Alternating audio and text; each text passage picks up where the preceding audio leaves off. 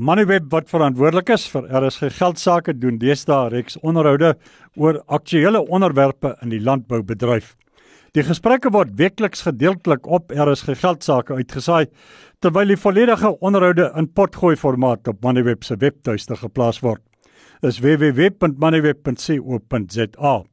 Vandag is die kollig op die snelgroeiende Suid-Afrikaanse wyntoerismebedryf wat binne 10 jaar kan verdubbel. Ons praat met Mariet de Tooi, Helmbold, hoof van die internasionale Destinate Toerisme Bemarkingsorganisasie wat die binnelandse wyntoerisme mark nagevors het. Goeiedag Mariet. Goeiedag Andries. Voor ons oor die volgende dekade praat, eh, kom ons gee 'n paar tree terug. Hoe sterk staan die plaaslike wyntoerisme bedryf tans? Hoe vinnig het dit ontwikkel? Ons het baie groei gesien in die laaste 10 jaar um, en veral in wyntoerisme. Um, ons het ook baie innovering gesien en um, en nuwe produkte wat na vore getree het. En dit is nou baie um, interessant om te sien dat wyntoerisme baie meer behels as net 'n goeie glas wyn. En Suid-Afrikaners ondersteun ons wyntoerisme produk baie goed en natuurlik ons internasionale besoekers. En ons ons ons ons produk en die ervarings wat aangebied word in wyntoerisme raak al hoe meer bekend wêreldwyd. Maar daar's definitief 'n behoefte om dit beter saam te pak en dit beter te bemark internasionaal en nasionaal aan aan plaaslike inwoners. Kom ons praat oor die produk wat aangebied word want dis 'n baie uitgebreide produk, 'n wyd verspreide produk. Uit watter aktiwiteite hmm. bestaan die wyntoerisme bedryf in hoofsaak? Dit baie divers en ek sit nou juis hier by Jordan Wynland goed, um, net by te Stellenbosch en ons was op pas op 'n 4x4 wyn safari om te gaan kyk na al 2016 oes um, en hoe dit lyk en ook 'n bietjie meer te leer oor die impak van die klimaatsverandering op die wynmaakproses. So wyntoerisme vat 'n toerist amper half soos in Engels sê behind the scenes. En agter die skerms gaan kyk 'n mens en kan 'n bietjie meer leer. So dit wissel regtig waar van die mense belange en en en en ook waar jy belangstel. So of jy nou lus is vir ehm, 'n um, baie smaaklike ete of 'n baie meer eenvoudige en 'n rustige ervaring, pikniekervaring, mens kan die die grootste ehm um, die of die mees populêre aanbieding in wyntoerisme is nou maar jou restaurante en jou gastehuise op op wynplase. Ek bedoel dat dat dit is dat iets net so uniek om wakker te word op 'n werkende wynplaas tussen die wyn wynland en um, wynlande. Ehm um, so dit is baie populêr, maar nou baie baie ehm um, populêr nou is is is ook die aktiwiteite. So ons buitelug ehm um, lewe is is baie baie populêr en toeriste en plaaslike toeriste geniet dit om hulle fietsse te bring of fietsse te huur. Hulle kan perdry in die wingerde, hulle kan stap, hulle kan leer om wyn te maak. Ehm um, hulle hulle kan wyn drink saam met die wynmaker by tydplekke. Ongelooflike interessante koservarings hê.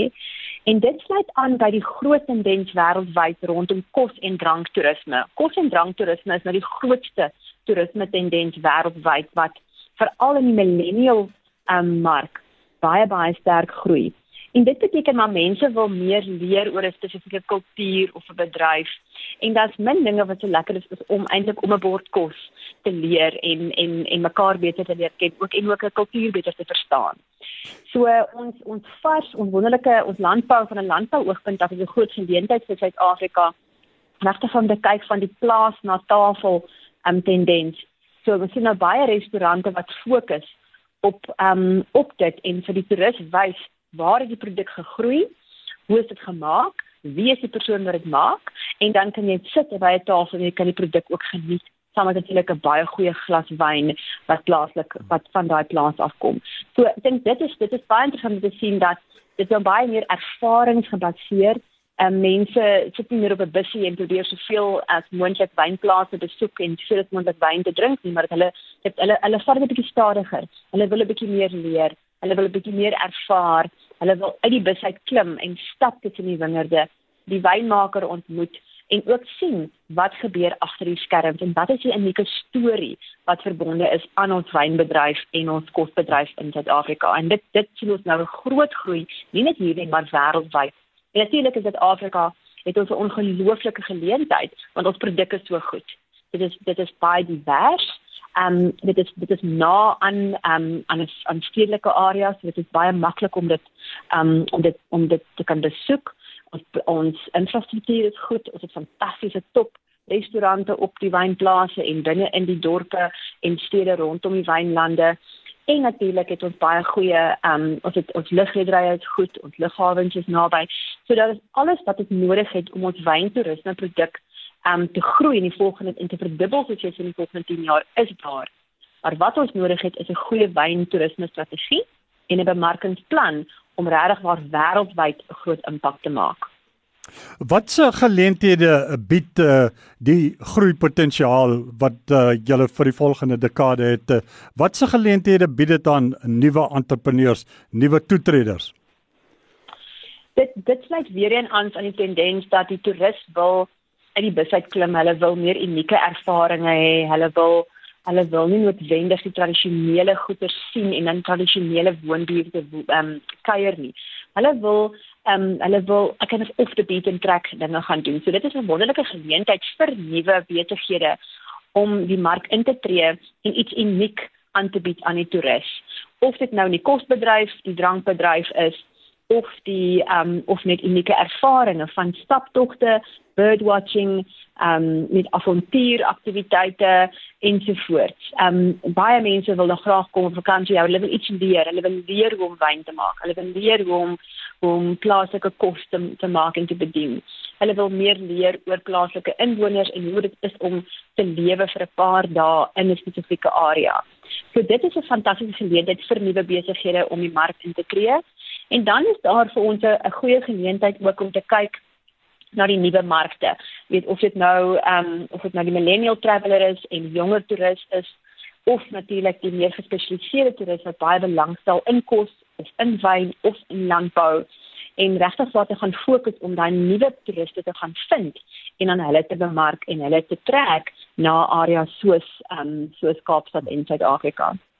Hoe toeganklik is die wyntoerisme bedryf vir buitestaanders? Ek verwys nou na mense wat nie reeds direk in die bedryf betrokke is nie. Dit is redelik toeganklik.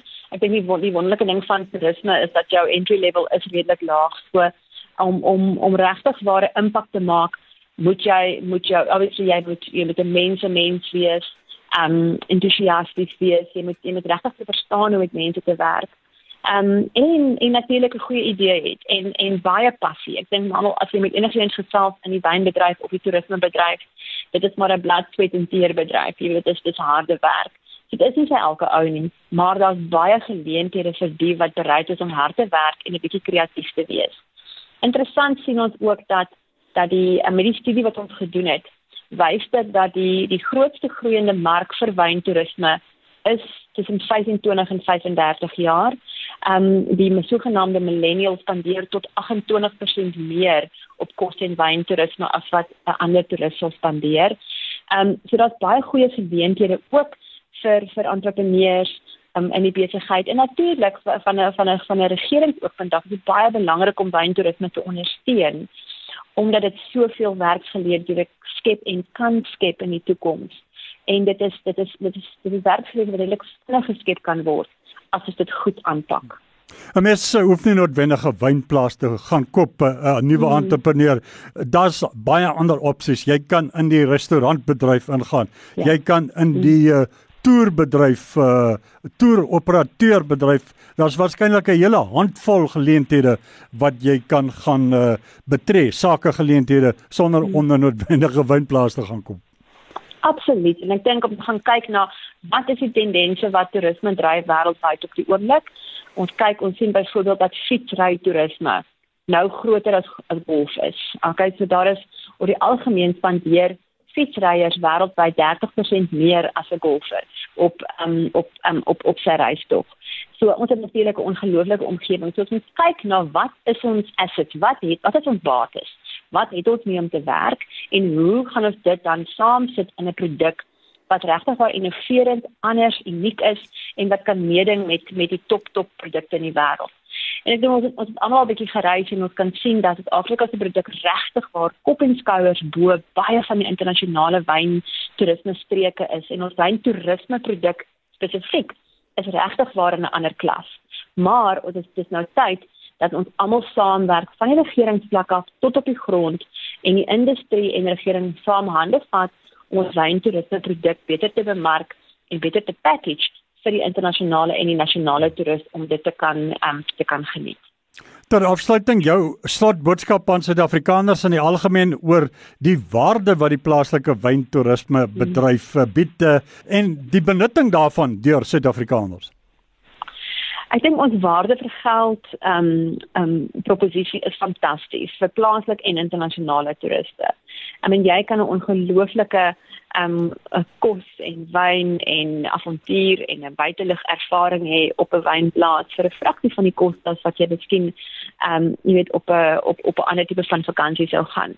So is regtig waarom bietjie doen 'n bietjie moeite, doen 'n bietjie navorsing, gaan kyk 'n bietjie wat is beskikbaar Um en wyk af van die miskien die meer bekende roetes ook. Daar is ongelooflike interessante wynroetes wat nou na vore tree. Um ons ons sien ook 'n interessante groei byvoorbeeld in in in die in die drankbedryf rondom wyn. Jy weet so dat byvoorbeeld die die natuurlik die craft beer routes wat ontwikkel ook in in in land in wynland areas um interessante kos aanbiedings. Dis nie net net die gourmet restaurante nie, maar daar's natuurlik ook baie baie goeie delis en ander interessante koservarings en pikniks wat jy kan geniet. En dan van 'n familievriendelikheid oogpunt af is ons ons wyntoerisme produk is ongelooflik familievriendelik.